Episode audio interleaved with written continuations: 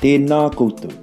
You're listening to a Core Education podcast, pushing the boundaries of educational possibilities. Kia ora, ko Rochelle Tokuingawa. My name's Rochelle and I'm part of the Learning Experience team at CORE.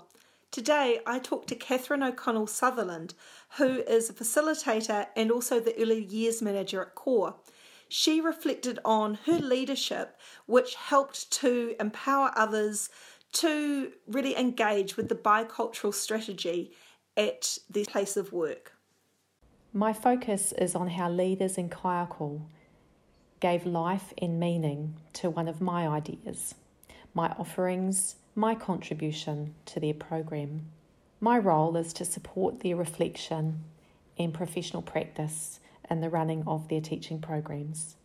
This example is about strengthening bicultural practice.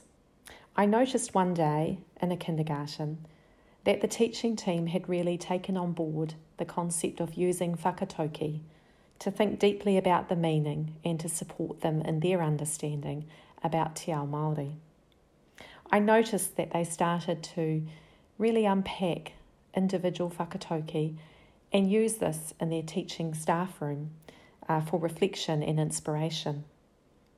I made a suggestion one day that perhaps they could use the whakataukī and display it, as they did in their staff room, out in the kindergarten where parents and whānau could see it. Perhaps they could even consider putting it close by where parents often spend time, such as sharing their lunchbox or putting children's bags away. I came back to the kindergarten several weeks later and I saw the beautiful whakataukī book open and displayed alongside the lunchboxes. I then heard more about the story that had unfolded.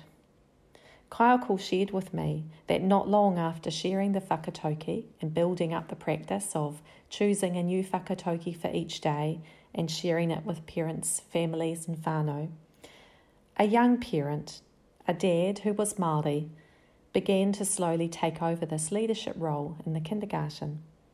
Each morning, he would come in, have a look through the book, choose a whakataukī, display it for other parents and whānau, and talk to the teaching team about the meaning, his meaning, his understanding and interpretation of the whakataukī. I thought this was fabulous this was a wonderful way to demonstrate kaiako and the shared role of teaching and learning and to maximise the gifts and contributions of whānau. But it didn't end there. I then heard more about what teachers did with this gift, with this new learning.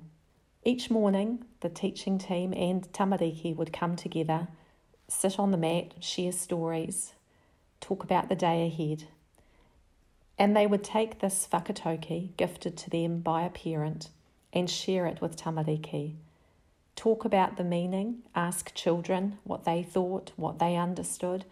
For example, breaking down concepts such as manaakitanga. And it would start to reflect in the program and connect to what children could see, feel, and hear.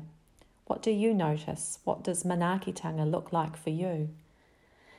And that was a pretty defining moment for me as a leader to hear how a team could be inspired by a suggestion, but take that so much further through the relationships and trust that they've established in their team and with parents and whānau, and the impact that that can have when we genuinely open up and engage with whānau.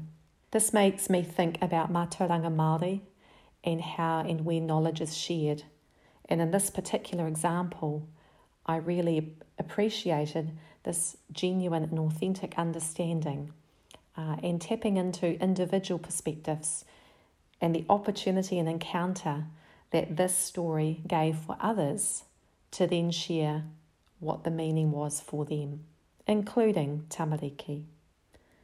So, this is a story that comes to mind for me when I consider my role and the impact of my leadership on others. And uh, it's the sort of thing that keeps me going and gets me up in the morning. You've been listening to a Core Education podcast, pushing the boundaries of educational possibilities. Tēnā rā koutou.